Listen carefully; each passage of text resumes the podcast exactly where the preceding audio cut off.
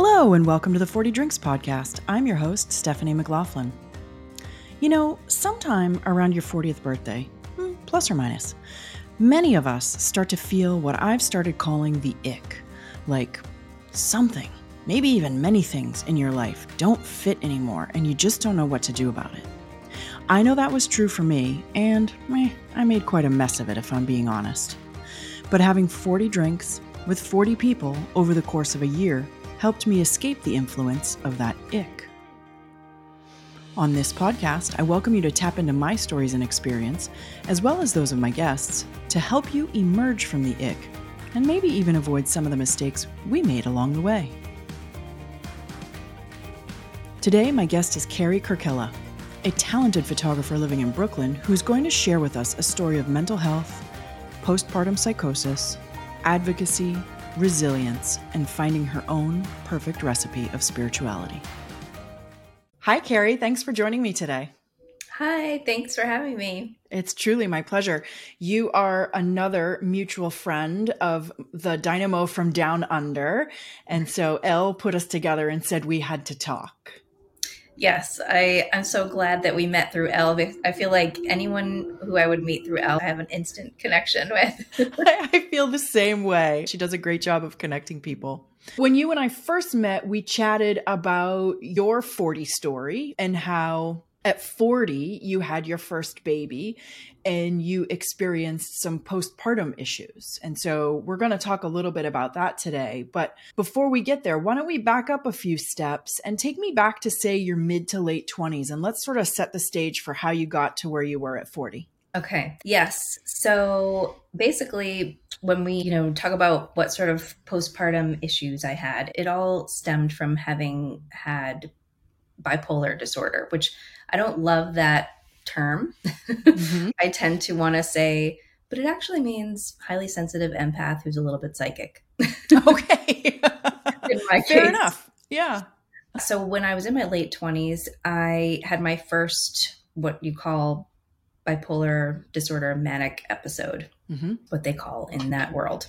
It stemmed from having had a lot of post traumatic stress. September 11th, 2001, I had worked at the Wall Street Journal as a photo editor and staff photographer for the weekend section, which was across the street from the towers. And I actually had a strong premonition that those towers would come down at some point.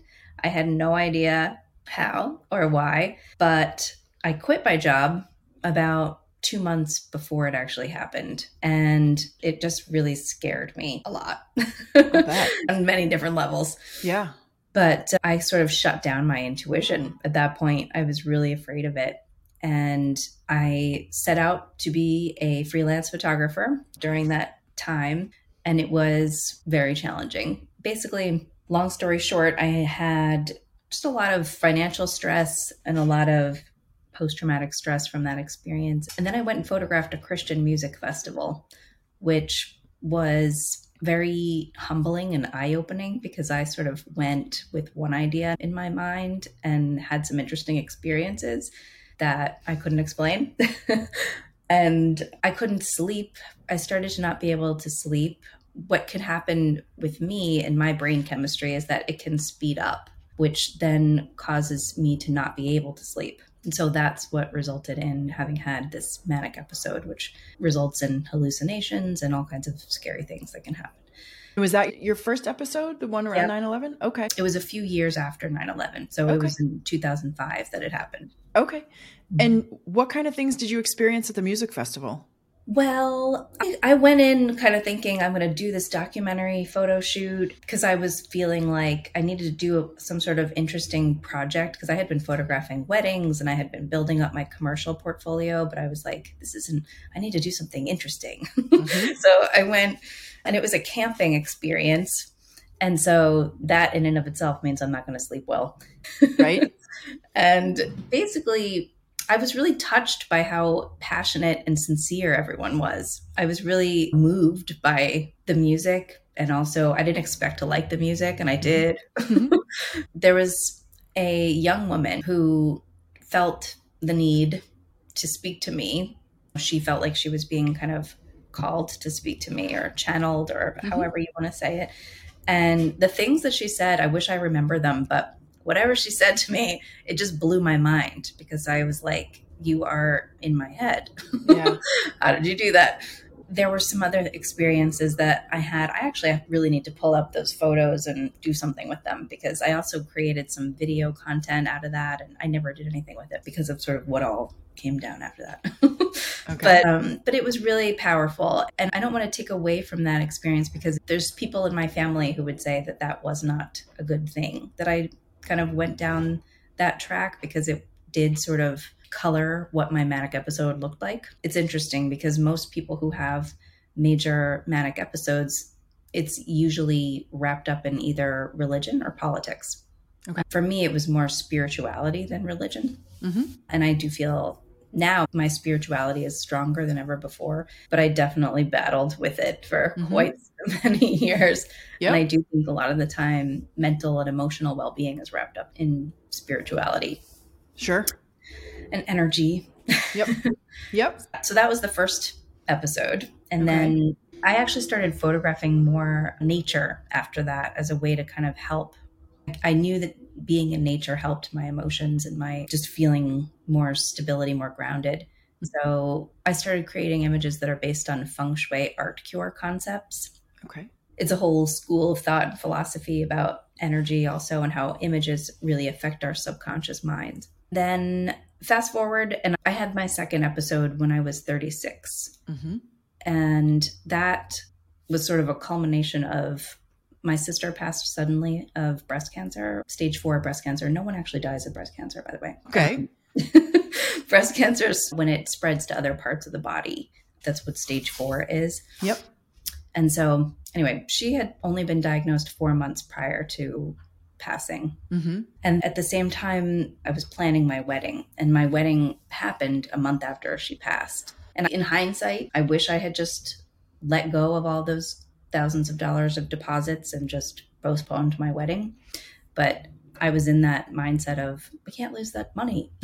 so right. We had the wedding, and my emotions and just the grief. I should just mention that I've been on and off many different medications for many years. Mm-hmm. And at that point, I was not on any medications. Um, that was always my goal to not be dependent sure. on any medications. I've never felt good about them. And I just knew that I had to listen to that. So I had another manic episode and I could feel it coming this time. I knew a little bit about what to look out for and I could feel that I was in what they call it. It's the first part of mania, but I can't remember now. I can't remember the term, sorry. It's okay. So, yeah, my wedding was beautiful and very intense. yeah. And that episode was also very tied into the spiritual realm because I feel like there was so many interesting things that happened too with my sister passing and butterfly sightings and interesting imagery and things that only she would know. And I'll just share this one little story. My sister was really close with my brother and a butterfly actually attached itself to his side mirror mm-hmm. as he drove to her funeral like oh, wow. the whole time wow things like that and there was many stories like that in my yeah. family about butterflies with my sister and also my grandmother actually my point of that is i feel like there's been many things where i've kind of had to ride this interesting line of talking to psychiatrists, but also knowing that there's this whole spiritual world that I've sort of tuned into sometimes that affects this 3D reality. Do you come from a background from a family that is open to the spiritual realm in a non religious sort of way? Is that something that was familiar to you or open to you? No. okay. I mean, my mom is definitely more spiritual than not, or more spiritual than religious, I would say. But I was raised in the Catholic church. Mm-hmm. And that was partly why I wanted to go and photograph that Christian music festival because I never felt good about the Catholic Church. I never felt comfortable there. And when I learned more about some of the more sinister things going on in the background, that was really upsetting to me. And I just kind of cut myself off from religion in general. Yep. Which now I know you don't have to do that and cut yourself off from spirituality. Sure. but at the time when I was much younger, that's how I felt about it. You thought it was one door, right? Yeah. So, so yeah, spirituality yeah. and religion were behind the same door. And if you were going to cut off Catholicism, you had to slam the door on spirituality as well. I think I must have yeah. thought that, you know, looking back. Yeah. I still feel like there's people in my family that would never believe when I say, well, what about that time that that butterfly did that? They're just right. like, eh, it's a coincidence and that's cute. Yeah, and it's probably got to be a huge leap for people to hear that you had a premonition of the Twin Towers coming down months before it happened and enough so to quit your job that was in the same neighborhood as the Twin Towers and not be a little skeptical or sort of roll their eyes. I bet you get that a lot. You know, I've only just been starting to share that. mm. And I understand why. it's 20 years ago now. Uh, yeah. No, and now when I do start to share it, there's more people come up that I've connected with that also had some sort of knowing. It's interesting that I want to kind of tap more into that because I feel like all of us have some sort of these intuitive abilities and that we should yeah. really listen to them. Yeah. Years and years ago, I had a friend who was a psychic explain it that consider that there's a door between this realm and the next. And for some people the door is not only shut but plywooded over and they just don't even want to know that there's a door there. And for other people they can see light around the edges. And for some people the door is open a little bit. And for other people the door is kicked off all but one hinge. And there's truly a major connection and communication through that door. I, I also uh, have had known people through the years who have sort of tuned up their psychic and spiritual abilities. And it is going from not acknowledging that other side to slowly you know, becoming comfortable with it and aware of it and then being able to work with it. Yeah, I love that analogy too. I've heard the veil between the worlds it can be thinner. Thin or thick, for sure. Okay, so all this leads up to you're now married in your late 30s and you know you want to have a baby. Can you remind me? You said somebody told you you shouldn't have kids. What was right. that? Yeah, that was actually a prominent psychiatrist. A psychiatrist. Mm-hmm. Okay. A woman, no less. Oh.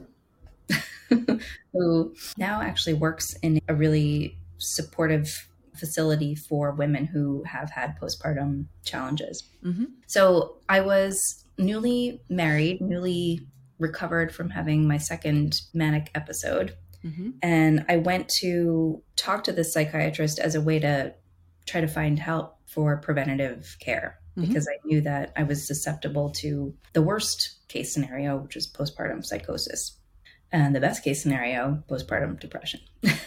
right or, and I had actually never heard of, but postpartum anxiety as well. Mm-hmm. So, in that conversation, she looked at my history and said, maybe you should think about not having kids because you've been hospitalized twice. And it's valid for her to say that. Mm-hmm. And also, she didn't know me at all. It was only one discussion. Yep. But I really was crushed. I mean, it took two years for me to be like, actually, she doesn't know me. I'm going to try again. yep. Then I had two miscarriages after that, back to mm-hmm. back, which are when there is a heartbeat, but then the next time there isn't. Mm-hmm.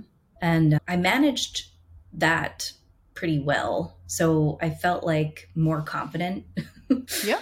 Emotionally, that it maybe I wasn't going to kind of spiral out and not be able to sleep and all those things when I was pregnant. Basically, I did so many things to try to put into place a preventative care kind of plan. Mm-hmm. And it didn't work out. what were the kinds of things you put in place, or you thought you had in place, or you tried to put in place?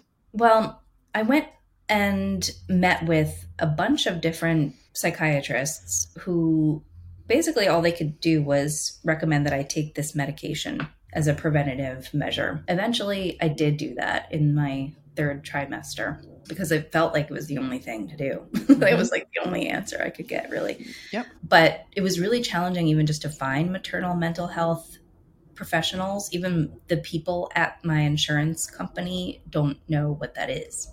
when I would call and try to get recommendations or a list of psychiatrists that specialize in this, there really just wasn't very many options at all. Let's be clear, you were in Manhattan, right? Yeah, I live in Brooklyn, but I was traveling to Manhattan. So, so I mean, one of the medical centers of the world. And if those folks aren't. And just to be clear, I had to go through insurance for money purposes because mm-hmm. many mental health professionals don't accept insurance. And yep. so I was excluded from that world because yep. of financial reasons. Mm-hmm. So, one other thing I tried to do, because I'm a photographer and I'm very resourceful, I tried to do bartering with doulas. Yep. one specific doula that I was in touch with, recommended by a friend, my friend said this doula that I worked with has worked with other women with bipolar disorder and seen them through, support them through their birth of their child. So I really wanted to talk to those women to find out, you know, what did you do? How did you make it to the other side? Like what right. happened? right. Use the community. Yeah. Yeah. And the doula went and asked her previous clients that they would speak to me, and none of them would. Hmm. And it was really in that moment where I said, okay, well, keep my information because if someone else asks you this down the road, please put them in touch with me. I have no idea what's going to happen to me. Right. but I would love to talk with them. So that's right. also why I want to have more conversations like this because yeah. I feel like it's really important. Okay. So now we come up to it's time to have a baby, and you are at NYU Hospital having your baby. Tell us a little bit about that situation. Okay. Well, I also had a therapist who was supposed to be in touch with the on call psychiatrist at NYU. The other thing I had in place, which didn't happen was that the on-call psychiatrist was supposed to come in and check on me within 24 hours you know whether i was still in labor and then also after within 24 hours after the birth and that kind of and, fell through the cracks yeah and then that's kind of partly because you know it's just a really busy manhattan right yeah there was so many women there actually I, I ended up having to be induced because i was two weeks past my due date so I actually had a room because it was like scheduled, but there was a lot of women that were in the hallways apparently mm-hmm. just really waiting for rooms because it was so busy. Mm-hmm. And basically, I had 26 hours of labor and didn't sleep during that time, really, very little. And mm-hmm. that's the biggest trigger when I don't you. sleep. Oh, it's called hypomania. That's what it is. What I was trying to think of earlier. Mm-hmm. I started to go into that after a couple days of being in the recovery room. Just to backtrack a little, I had ended up having to have a C section after all that time mm-hmm. because it just wasn't happening. And I wish that someone had looked at my chart thought about, oh, she has bipolar disorder. We should probably encourage her to get the C section sooner rather than later so she could sleep. Nobody right. thought that and I didn't either because I basically had just decided it wasn't going to happen. Like, I'm not going to get postpartum psychosis. I'm over it. Yeah. That's not going to happen. And I'm going to breastfeed and I'm going to not have any medication and I'm going to do all the natural things. And everything was just sort of falling apart, slipping through the cracks. But it also had to do with the fact that I had to stay in a shared recovery room because in Manhattan. If you want a recovery room, a private one, it's $500 a night. And I couldn't do that. It's also first come, first serve. So even if you do want to pay for it, you're probably not going to get it. yeah. So it's tough. You can't rest in a hospital on the best terms. Maybe some people can, but a lot of people have right. trouble with that because there's people checking in on you. There's lots of noises. And I was breastfeeding, so I wanted to be interrupted every few hours. But I wish that I had had more forethought to be like, just don't interrupt me for six hours. I just need six hours of sleep. But after a couple days, because I had had the C section, the protocol was to stay in the recovery room for four days to make sure you don't have an infection. Mm-hmm. I wish I had gone home sooner and just slept in my apartment instead of trusting the doctors. Right. Uh, I think it was the second day, or maybe it was the third day. I was starting to realize that I wasn't able to sleep. And then we went and tracked down the on call psychiatrist. And I should just mention, too, that there was one point where they did send an on call psychiatrist along with a sort of crew of interns. Mm-hmm. They wanted to talk with me, but I didn't want to talk with them in this big group. I just right. wanted to talk to the, the doctor. The doctor, yeah. And they didn't allow that. So I was getting more and more just frustrated and upset about the situation and feeling like more and more anxiety about it and not being able to sleep. And we found the on call psychiatrist. And at that point, she recommended that I go to stay at this maternal postpartum facility. It's not exactly that though. It's really for women that are going through basically an episode like this. Yeah. It's meant for women either while they're pregnant or after, but because there's a shortage of those kind of facilities, there was definitely a mix of women. And I had to be separated from my baby and stayed at the hospital for about 10 days. Oh my goodness. So, despite all your best efforts to put as many things in place to help you through this situation, and knowing that you were predisposed in several ways, certainly with the bipolar diagnosis, but also knowing the sleep was an issue and doing all the advocacy for yourself with the medical team is still like everything fell apart. Yeah. And I remember the midwife that helped me through the last part of the labor. She later came to visit me to say goodbye when I was in the recovery room. And she, it was only then when I talked to her about it, that was the first time she learned that I had bipolar disorder. She didn't even think that that was even on my chart. Yeah. I think she would have advocated for me to have the C section sooner, too. Wow. Wow.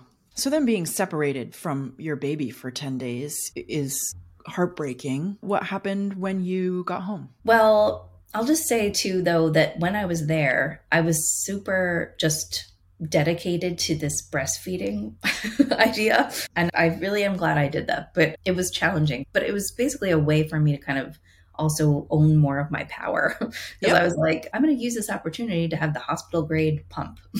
and basically, I made it my mission to drink a lot of water. And I just tried to do all the things I could possibly do to take care of myself while also I was completely out of my mind, to be honest, at the same time. I was hallucinating, and there were things that were really terrifying that I thought I saw and heard. And I had to really advocate to get out of there too, because they didn't necessarily feel like I was ready to go. But my mom helped me get out.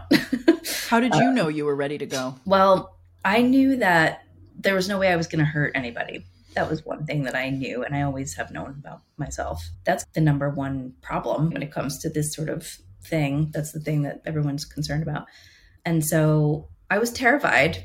I really was. But I also knew that it was worse for me to be away from him than it was going to be to be with him. And when I came home, I basically went right into postpartum anxiety. Hi, we'll get back to that in just a minute. This is where I usually interrupt to ask you to look down at your phone and either rate or share the podcast, and I will always love that you do that. But today, I want to tell you about a two page guide I created that will help you diagnose whether you or someone you love is suffering from the ick. It's not always so clear cut, so this guide outlines the symptoms and red flags associated with the ick. You can download it from my website, 40drinks.com slash ick. Spell out the word 40. So that's 40drinks.com slash ICK. All right, back to Carey's story of heading home and the next stage of her postpartum journey. Can you talk a little bit about what that experience was like for you or the kinds of things that exemplified that anxiety? Well, so at this point, I was still taking this heavy duty antipsychotic medication. Mm-hmm. And so it made me extremely groggy. So I was groggy, but I was also anxious at the same time. Yep. So my husband was the one who was on night duty, basically. So when every time the baby woke up, he was the one to care for him. And that just kind of messes with the mother's head, I think, because I'm kind of like asleep, but I'm also aware on some level that my baby is awake and mm-hmm. needs me. And I couldn't do it. I couldn't be there for him. And also, they convinced me that very little, if any, of the medication that I was taking would transmit itself into the breast milk. So I mm-hmm. was breastfeeding, but it was really hard to do. We had a real struggle with that. So I was breastfeeding, pumping, and giving him formula. It was like all I was doing was figuring out how to feed this child. Right. and I mean, I honestly still feel like all I do is try to figure out how to feed my five year old child because he doesn't eat very well. but I have less anxiety about it now. good, good, good. Yeah. Uh, but yeah, so that and just, I mean, I live in Brooklyn, New York. It's intense. We have to move your car. I have a dog. and I had never been around babies before at all. Oh, okay. My mom was here with us for the first three weeks. And unfortunately, I had to go back to the hospital because I had like severe constipation from the medication that I had been taking. And that was scary too because yep. I had no idea what that was going to do to me at that point. I had to actually go in an ambulance and everything. So that was oh, also God. terrifying. oh my goodness. This sounds like quite the traumatic experience around having a baby and then having to be separated from him, then coming home and having your uh, postpartum issue shift for the new situation, and then still having medical issues due to medication. This was a lot. It was a lot. And also, I had so much anxiety about whether my son was going to be healthy because I had had these two previous miscarriages. There's really no way to know, you know. Mm-hmm. And so I was just really on high alert for a long yeah. time. Yeah, I'll bet. I spoke with an old friend of mine for an episode, I think in the first season, my friend Brooke, and she had talked about she had postpartum anxiety and depression. And she had also had some mental health issues prior to getting pregnant. The one story that she told me that just stays so clear to me is that where they were living had a balcony and she was so afraid to go out on the balcony because she thought if she went out on the balcony with the baby, she was going to throw the baby over the edge. She said never before in however many years they had lived there had she ever dropped anything off the balcony or thrown anything off the balcony. Like there was no attachment to reality in what might happen if she carried the baby out on the balcony. But she was so fearful of that and so anxious about that and and so that was one of those illustrations for me that really just sort of exemplified that postpartum anxiety. Yeah um, because i think when we are in a new situation too we, i feel like i tend to imagine all the scenarios. Yeah. Right? And then if we get stuck on one it can start to ruminate and we can start to kind of dwell on that and then it becomes even bigger in your mind. You create a loop and then you get stuck in the loop and then it gets deeper and deeper and deeper Exactly. I'm sure I have examples of that, but I guess I feel like at this point I sort of don't think about it. Yeah. so. Yeah. Well, no need to go dredging those up. You've given us plenty of examples of the postpartum psychosis and just even being separated. That's tough. So it's been five years, and you have a five year old boy who still is a challenge to feed. but when we first talked, you said now you see your manic episodes from a different angle. Tell me what the distance from these episodes has taught you or shown you. Well, I think that the main thing when I look back on what I've been through, and part of this was really helped by a therapist after I had my son, she showed me how resilient I am. She just kept reminding me, you know, look at what you've been through and look at how many times you've come back You've healed yourself over and over, and you're an advocate for yourself, and you're going to be an advocate for your son, which I've also had to do a lot of because he has some sensory challenges. So, in addition to having trouble eating, he also has trouble wearing clothes because the the seams bother him. Mm-hmm. So I've dealt with a lot in the last few years with that, and we're always kind of trying to navigate emotions and anxiety. Basically, mm-hmm. it's all kind of rooted in anxiety in addition to just physical senses and being sensitive. So that's the thing that I hold on to though, resilient. I had my son when I was 40 and there's so much around just that about being high risk because of your age and that was tough in and of itself after having two miscarriages too and mm-hmm. will this child be healthy and what's going to happen to my mental health right and now I can look back and appreciate none of this was easy, but I feel more resilient now than I ever have before. I don't even see myself the same way at all as I did even five years ago. I'm a completely different person. Sure, sure. Tell me a little bit about your acknowledgement of or acceptance of the energy, spiritual, psychic piece of this. Okay. Well, I do want to backtrack a second and add to what I just said because I think it's really important to know that when I say resilience, I don't just mean kind of that fighting resiliency. I mean that the self love that comes from being resilient. That's really important to me because I feel like when people go through mental health challenges, usually the thing that plummets is their self esteem. Mm-hmm. And whatever you can do to build that back up, whether it is to do with your spirituality, hopefully there's an element to that because I feel like that's been a big part of my way of loving myself and yep. seeing the bigger picture of things. Tell me about that. Tell me about how your spirituality has helped you show yourself more self love. I think that I've done a lot of soul searching and praying really out of I mean I've been through the depths of yeah. Like really I mean it's we can you know it's sort of easy to talk about it but to go back to how it felt is another story right? I'm not really giving the full kind of story about how I felt because it's kind of even not possible to put into words. But the only thing to have kept me going was just this knowing that things happen for a reason that we're here to share our gifts, to share our life experiences. Things have opened up for me in a way that I really understand what my purpose is now. It took a long time for me to see how it fits together, but I'm a creative, I'm a photographer. I've just learned so much about self development and energy and spirituality. And I'm bringing all of it together now through the work that I'm doing. I've created these workshops and programs helping others use their own creative photography as a tool for emotional resilience and to raise their vibration. And would you describe that as your purpose? Yes, it's my purpose because it's really about bringing what I'm passionate about, which is creativity and self development and spirituality, into what my life experiences have taught me. I think when you can put those two together, that's your powerhouse purpose. Mm-hmm.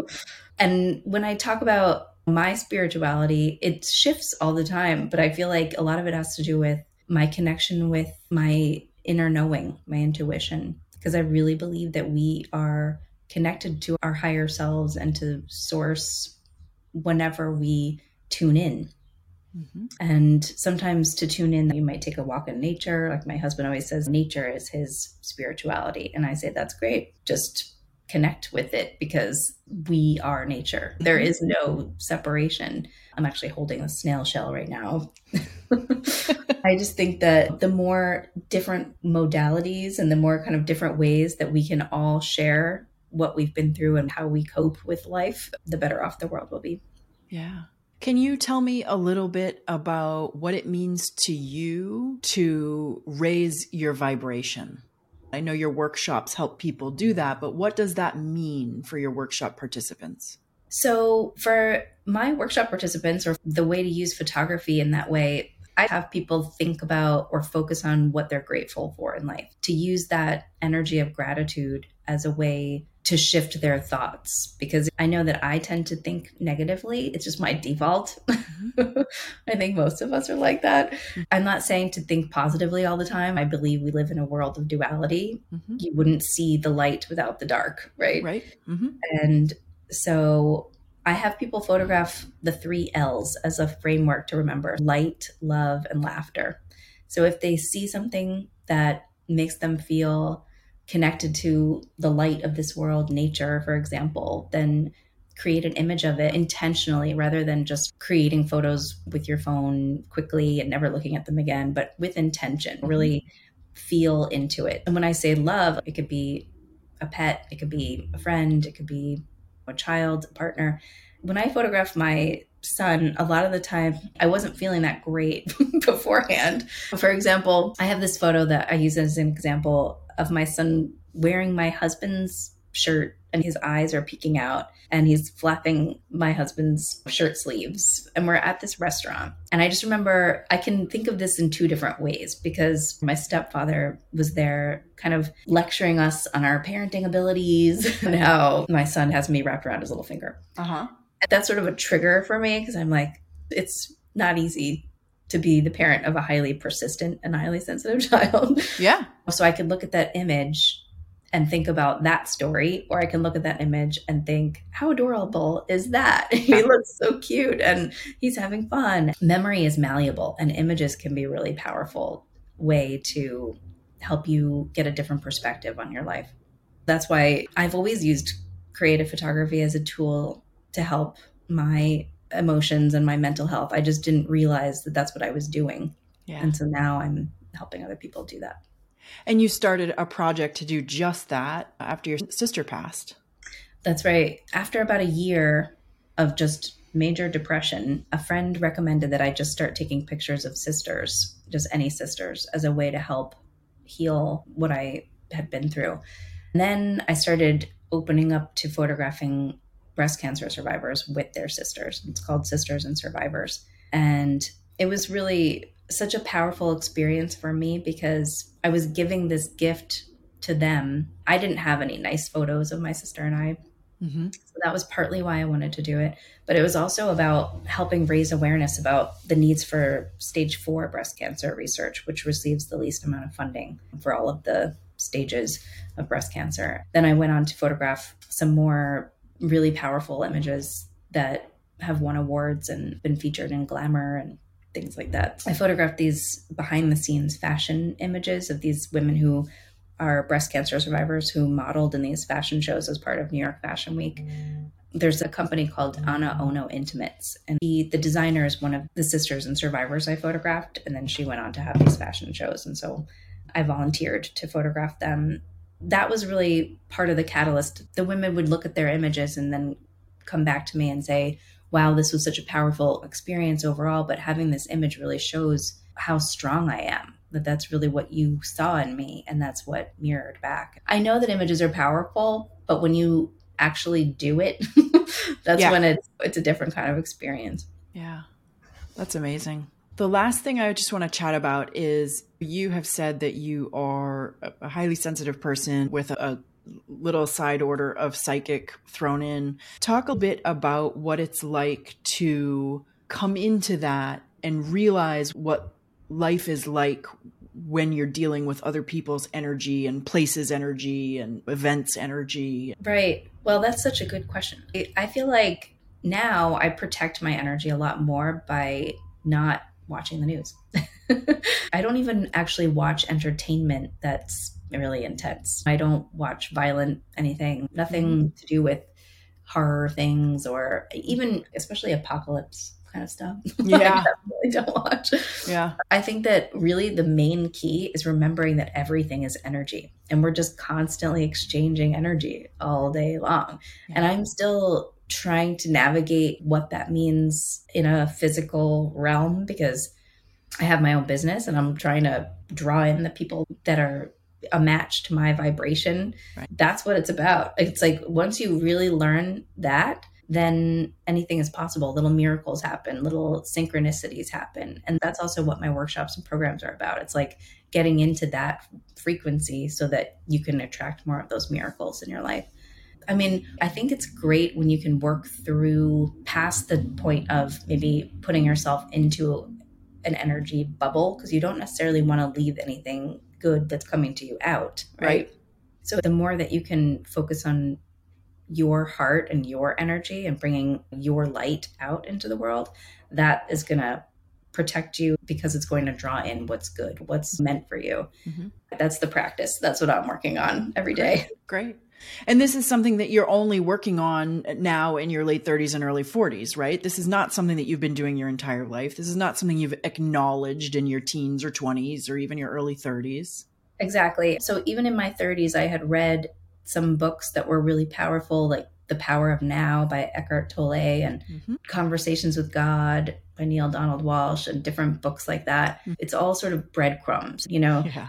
And now I'm 45 and now I'm kind of putting it all together. And it's like, okay, now I'm ready to sort of step in to who I really am. And I want to help people collapse time for that reason too. I feel like it doesn't have to take this long. You know, there's a lot that we can learn. So much is available. All of this knowledge is out there. It's just tuning into it.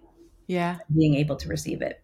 Yeah, I think that's a great way to say it. It is tuning into it and turning off your naysayer brain, right? That says, this is weird, this is out there, this is ridiculous. Any of those things that we can sort of swat this knowledge or this way of being away from ourselves because we're afraid of it or we don't understand it.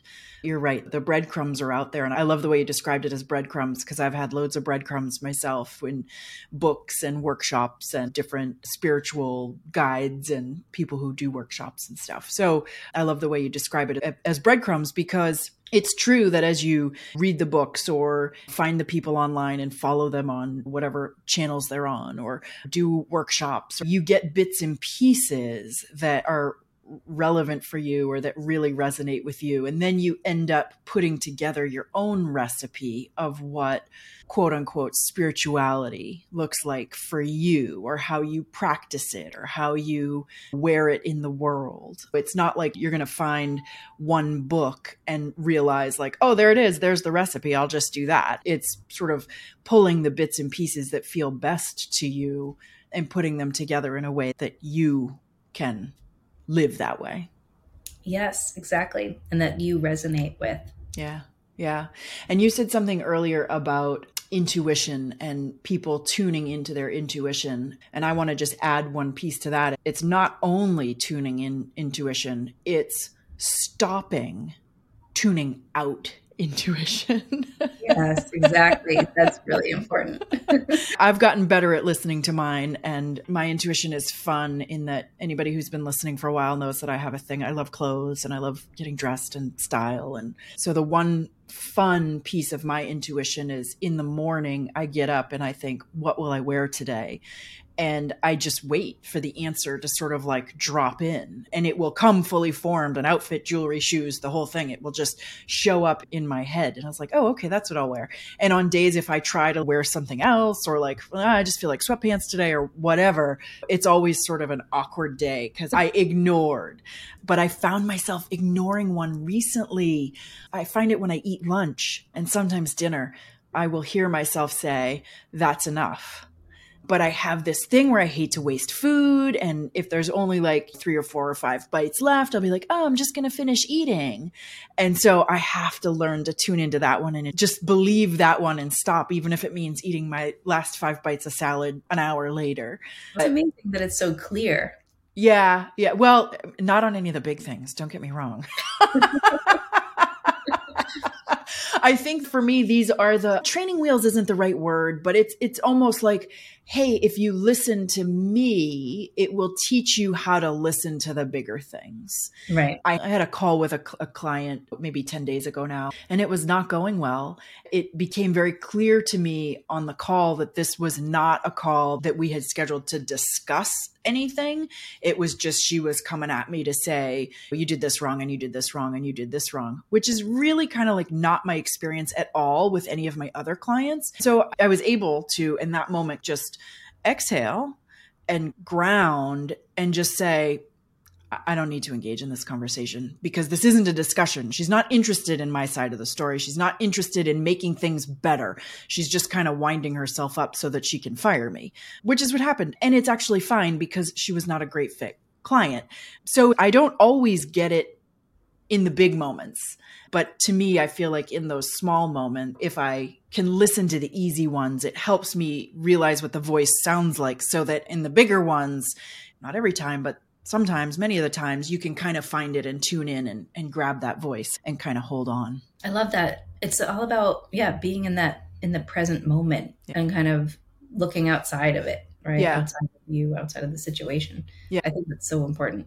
I know that one of my emotional triggers is injustice if I think I'm not being treated justly or whatever. And I mean injustice on a personal level, not on a global level, because much like you, I have to tune a lot of that out in order to even be able to function in my life. But there was a piece of this conversation that I found just unjust. And so I had to acknowledge the trigger and then let the trigger go for the moment in order to be able to tune into that place and just exhale and say, let her say what she needs to say. And then we'll close the loop here and we'll tie it up with a bow and we'll be done with it. And we'll both be happier. But yeah, I had to acknowledge the trigger and put it aside.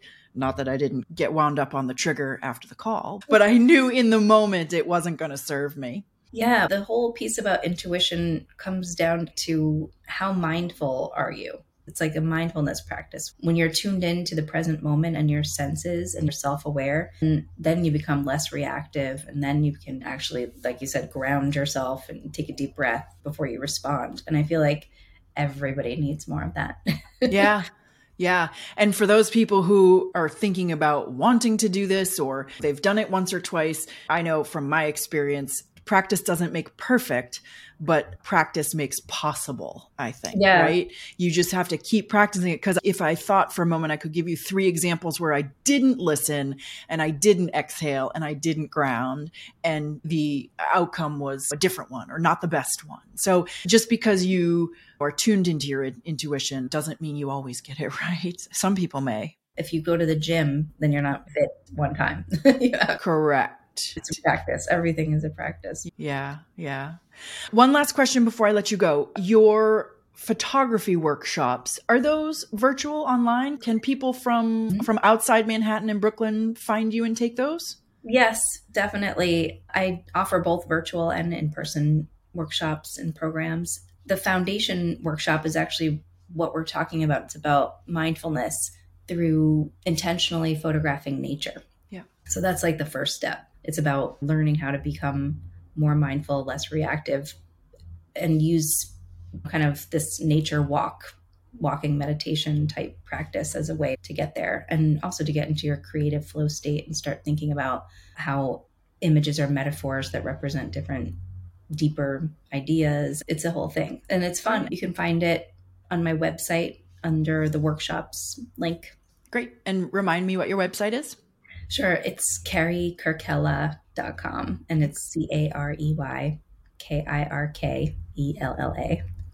We'll put that in the show notes as well so people can find the link. Carey, thank you so much for being here with me today and for truly being so generous with your story. I think this is a wonderful conversation and I'm glad to be able to share it with the world. Thank you so much. It was such a pleasure to talk with you. Thanks so much for listening today. You know, when Carey talked about her workshops, she said this The woman would look at their images and then come back to me and say, Wow, this was such a powerful experience overall, but having this image really shows how strong I am. And that's really what you saw in me. And that's what mirrored back. That was certainly my experience with the original 40 Drinks project as well. The act of having yourself mirrored back to you or seeing yourself through someone else's eyes is really powerful on any given day, we just think that we're going through the motions and doing the job of living our lives, and we don't give ourselves the full amount of credit for all that we're doing and accomplishing and surviving and being. But when we can see those same actions through the eyes of someone else, in Carey's example, in photos, in my experience through the stories of friends and family, we can get a whole different interpretation of that picture, and it can be a really powerful way to shift our self image. And the other thing I wanted to circle back to was Carey's description of the breadcrumbs that she's followed to put together her own recipe for a spirituality practice that works for her. She rightly says that there's all this knowledge out there. There are books, there are workshops, there are Instagram accounts, there are teachers and healers and guides. Um, and one of the things I've talked with guests before about, and I think specifically with April Provencher in episode 50 and with Angie Simmons in episode 27, was looking out for the things or the people that cross your path. A lot of times with some amount of synchronicity. So maybe it's a book recommendation, it's a course or a workshop or a healer recommendation. And when you accept those recommendations and consume whatever it is, not everything is going to fit for you or resonate with you, but you can still start pulling the bits and pieces that do resonate and start putting together your very own personal recipe for spirituality. okay, Next week, you're going to meet Indra Rinzler, who is a lifelong spiritual seeker. He's a teacher and a healer who works mostly with astrology and Enneagram of personality. And he wants to help people wake up to who they really are. And this was a bit of a different conversation for me. I tried very hard to have a conversation like I have with most of my guests. Um, And during the, the conversation, I realized that I just needed to get out of the way and let Indra deliver the information he was called to share with the, my audience. I suppose you could say this was actually another moment of me noticing and accepting the guidance of my intuition, despite my desire to craft the conversation in a similar style to the ones I have with the rest of my guests. I'll be really curious to hear what you think after you listen to next week's episode. I'll see you then. The 40 Drinks podcast is produced and presented by Savoir Faire Marketing Communications.